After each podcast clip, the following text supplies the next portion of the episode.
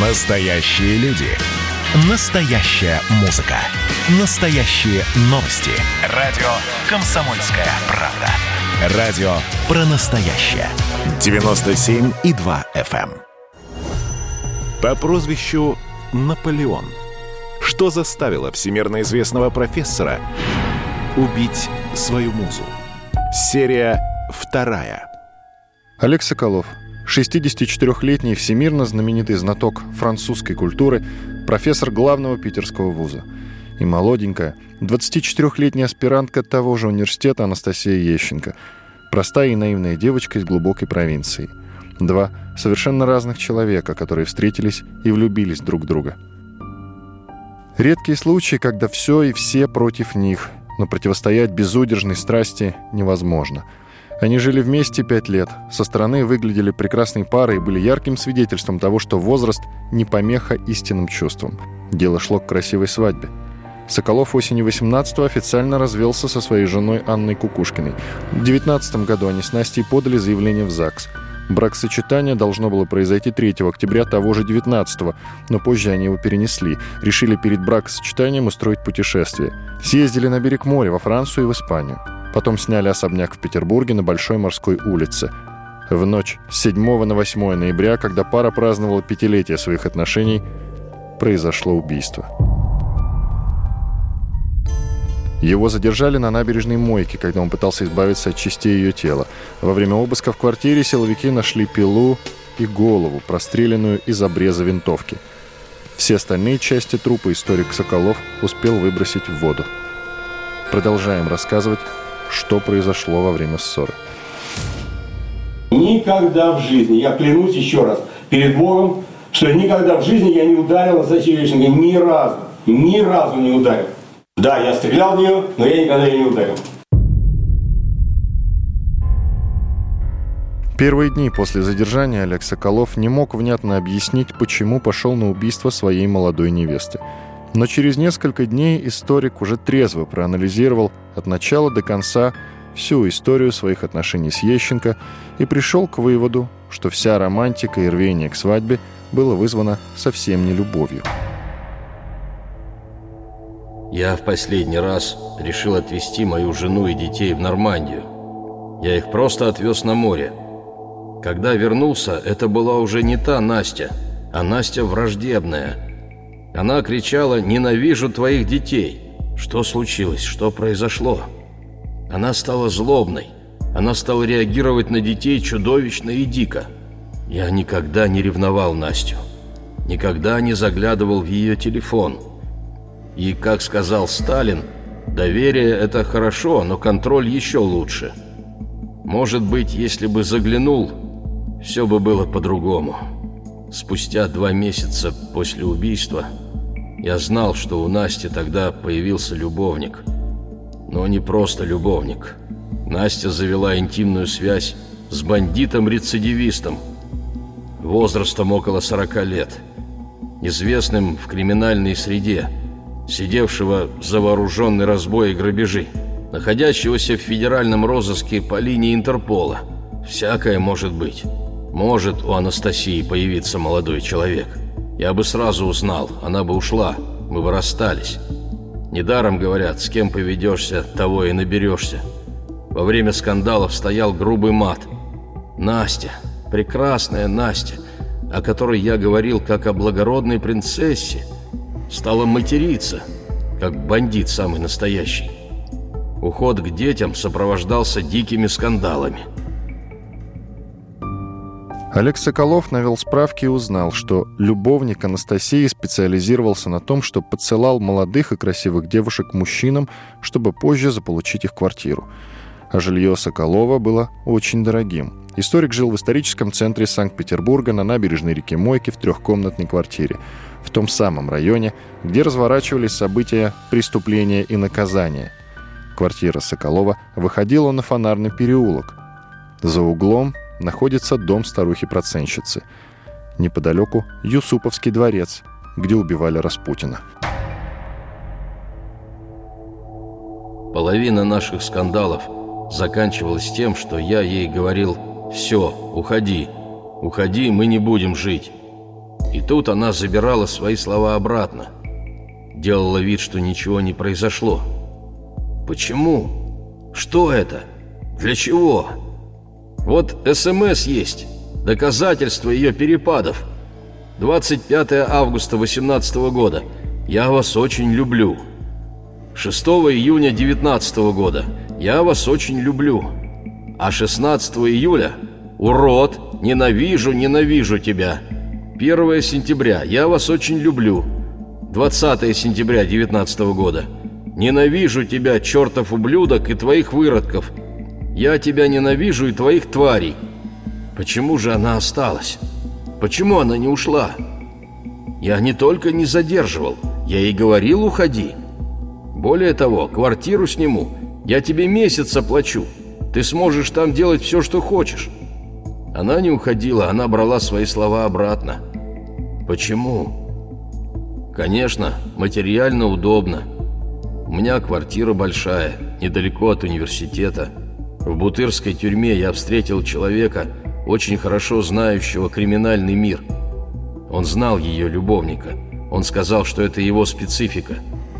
Это черный риэлтор. То есть он действовал через женщину. А почему я ее не бросил? Да потому что любил. Безумно любил.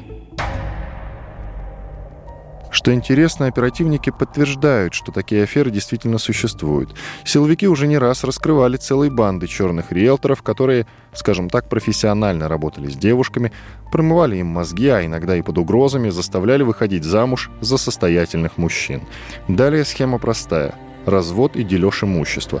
И только часть вырученных в результате денег доставалась главным героиням, часто меньшая часть.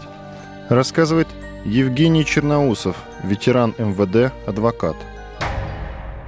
Я могу только сказать по практике, что такие есть случаи, да, действительно, когда молодые девушки, симпатичные, выполняют определенные поручения, находятся в сговоре с организаторами вот тех групп, которые создаются. И их задача такая – соблазнять э, мужчин, знакомиться с ними, входить в доверие, а потом э, они являются тем э, рычагом, тем средством, когда после этого уже ставится вопрос о квартире, когда там каким-то образом официально или зарегистрировано браки, или же по договоренности. Такие случаи есть, такие группировки есть. Я только э, вот не пойму, почему Соколов дал эти показания только сейчас в суде, а не дал на предварительном следствии. Соколов заявил, что боится оглашать фамилию человека, которого подозревает в связи со своей невестой. За него это сделал гособвинитель. И этим человеком оказался украинец, член банды черепашек-ниндзя, который возглавлял сын портнихи Пугачевой Дмитрий Байдюк – как стало известно из документов, этот самый Байдюк был задержан в Петербурге в 2012 году, но ему удалось устроить побег. За совершение преступления еще в 2014 году Байдюка объявили в розыск. Украинские сыщики тоже его разыскивают. Некоторые подробности о банде черепашек-ниндзя, которые приписывают серию налетов на ювелирные магазины в Петербурге. Возглавлял эту группировку вор Яков Суббота. Известен он, кстати, не только своими преступлениями. Как уже сказано, он сын портнихи Любови Аксеновой, которая шила одежду для всей нашей эстрады, в том числе для Аллы Пугачевой. Самым знаменитым преступлением Субботы была кража из Московского музея имени Глинки настоящей скрипки Страдивари в мае 96 года. И тут всплывает новая интересная деталь, которая дискредитирует профессора Соколова. В СМИ проходила информация, что он связан с Субботой и его группировкой. Якобы преподаватель снабжал оружием банду налетчиков Якова Субботы. Следователи действительно упоминали историка Олега Соколова. И этот историк, как и подозреваемый в убийстве, тоже увлекался военными реконструкциями. В квартире у него нашли целый склад оружия. Но это совершенно разные люди с одинаковым именем и датой рождения. Тот историк Олег Соколов оказался актером, который снимался в том числе и в сериале «Улицы разбитых фонарей». Утратив любовь, изменив, Анастасия не ушла от меня, потому что с любовником не желала находиться под угрозой ареста. Она осталась исключительно из корыстных побуждений. Квартира в Петербурге, диссертация, карьера. И Анастасия переродилась. 15 месяцев с момента ее измены Она изводила меня сценами и оскорблениями детей, если бы она не показала себя ранее как честный, достойный человек, если бы до встречи со мной у нее были другие мужчины, если бы я не любил безумно, мы бы расстались тут же. Но я слишком сильно любил, доверял ей, ни разу не потрудившись узнать, чем она занимается во время моих отъездов. Она обрушилась на меня с дикой злобой. Теперь я понимаю, откуда это произошло. Пообещав золотые горы, нелюди направили ее на меня как снаряд, и Настя сумела довести меня до сумасшествия. Поклявшись, что никогда ее не ударю, я долго держался, пока безумие не ударило по мне. Я клянусь, клянусь всем, что есть святого, историей, наполеоновской эпохой, рыцарством, что я ни разу ее не ударил – я ее останавливал рукой, когда она на меня бросалась с кулаками. Я ее хотел остановить, когда она пыталась ночью выскочить. Но в этот раз агрессия такая дикая была, такая страшная. Я не стал останавливать. Я отпустил ее. Пропустил. Она могла собрать чемодан. Но получилось так, что Настя, вернувшись, обрушилась с бешеной агрессией. Настя погибла. А моя жизнь полностью погублена. Больше нет той жизни. Продолжение через несколько минут. По прозвищу Наполеон. Что заставило всемирно известного профессора убить свою музу? Красное на черном. Красное на черном. Там, где вода И в небе смешки ломаных стрел. Я руки протягивал вверх, я брал молнии в гость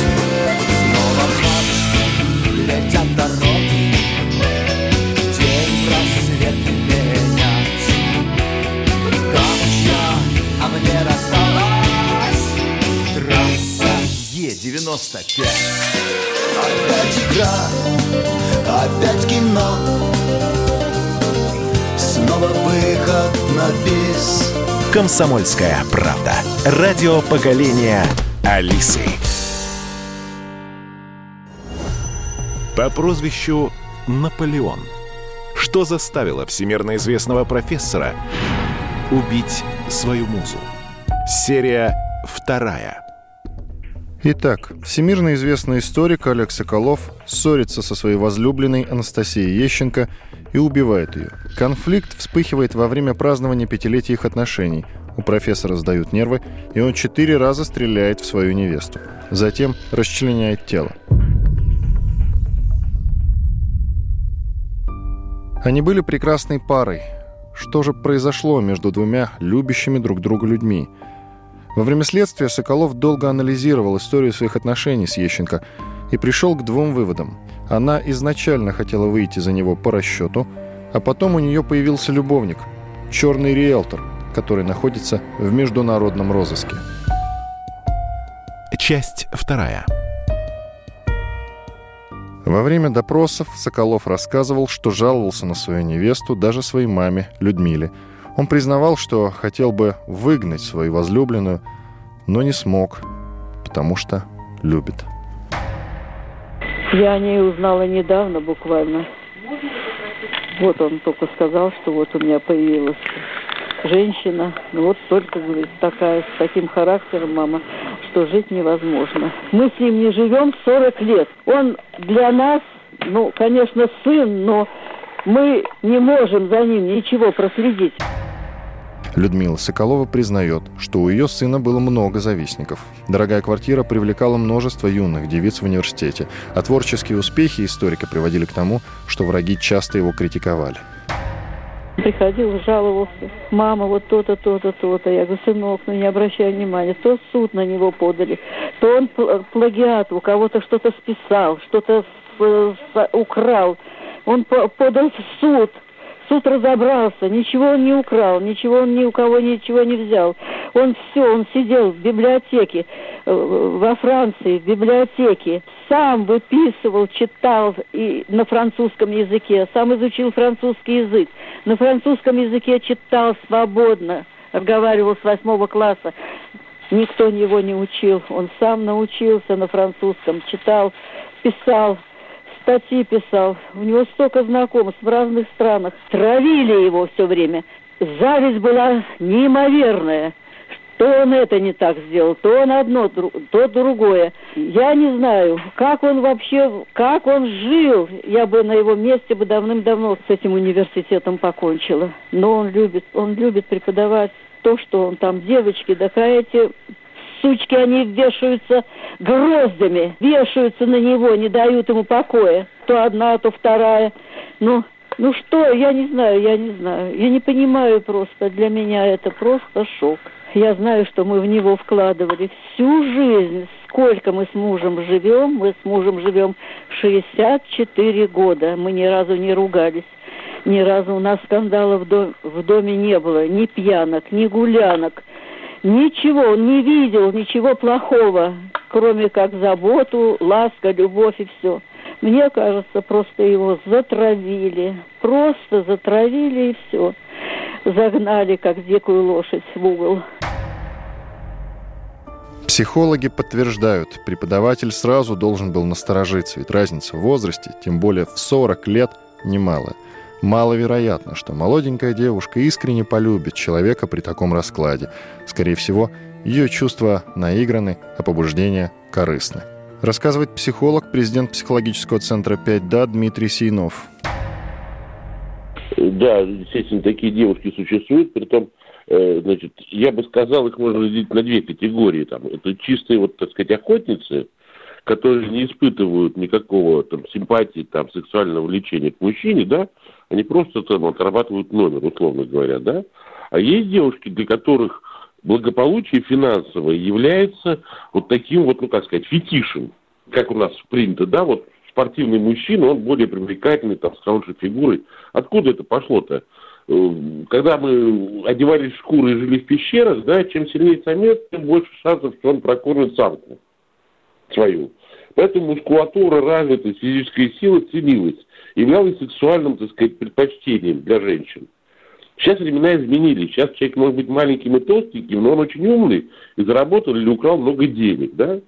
Поэтому по внешним каким-то атрибутам, там, машина, там, ну, успех, достаток, это тоже может стать теперь для девушек реальным, так сказать, э, поводом сексуального влечения.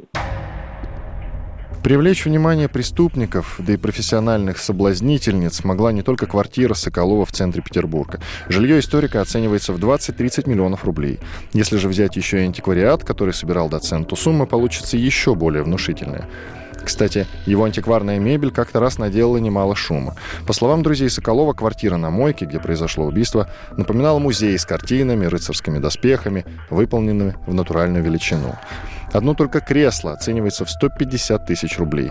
Владелец имущества мог себе такое позволить. Его зарплата в университете в зависимости от публикации научных работ и премий была от 80 до 200 тысяч рублей. Также историк числится директором в двух фирмах в Русском военно-историческом обществе и в культурном фонде «Империя истории», который был открыт доцентом вместе с бизнесменом и экс-супругом Яны Рудковской Виктором Батуриным. И вот здесь всплывают совсем не джентльменские поступки Соколова. Он-то рассказывал, как сильно любил Ещенко. И сам же демонстрирует видео, сделанное в день убийства во время ссоры. Ненавижу тебя! Уйди с дороги, отпусти меня! Не уйду с дороги. Уйди.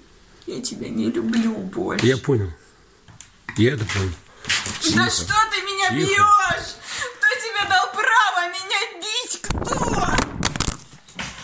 Ты мой телефон также швырнул, придурок, еще сильнее швырнул. Ты мне его покупал. Ты мне еще не купил нормально. Подарков, значит, не дарил. И тут же в дело вступает адвокат семьи Анастасии Ещенко Александра Бакшеева, которая уверена, что хитрый доцент выдумал всю историю с изменами, чтобы опорочить жертву и получить смягчающие обстоятельства от суда за аморальное поведение убитой. На самом деле сам историк Соколов изменял Анастасии и делал это, по словам юриста, со своей бывшей женой. что у Анастасии был какой-то любовник-рецидивист, абсолютно ничем Э, со стороны защиты подтверждено не было. Соответственно, более того, государственный обвинитель прямо опроверг это соответствующими процессуальными документами, в соответствии с которыми данное лицо было задержано на территории Украины и вообще с 2014 года находилось в федеральном розыске. Э, поэтому говорить о том, что этот довод состоятельный, нам здесь не приходится. Более того, второй защитник в процессе сказал о том, что он лично общался с кем-то в СИЗО, и ему подтвердили данную информацию о любовнике, и информацию конкретно, кто ему это сказал, он не сообщил. Ссылаться на показания свидетелей, которые не индивидуализированы, в принципе, по закону нельзя доверять показаниям каких-то людей. С чего мы вообще можем быть уверена, что это соответствует действительности, если нам не называют какое-то конкретное имя. Выглядит это все очень странно.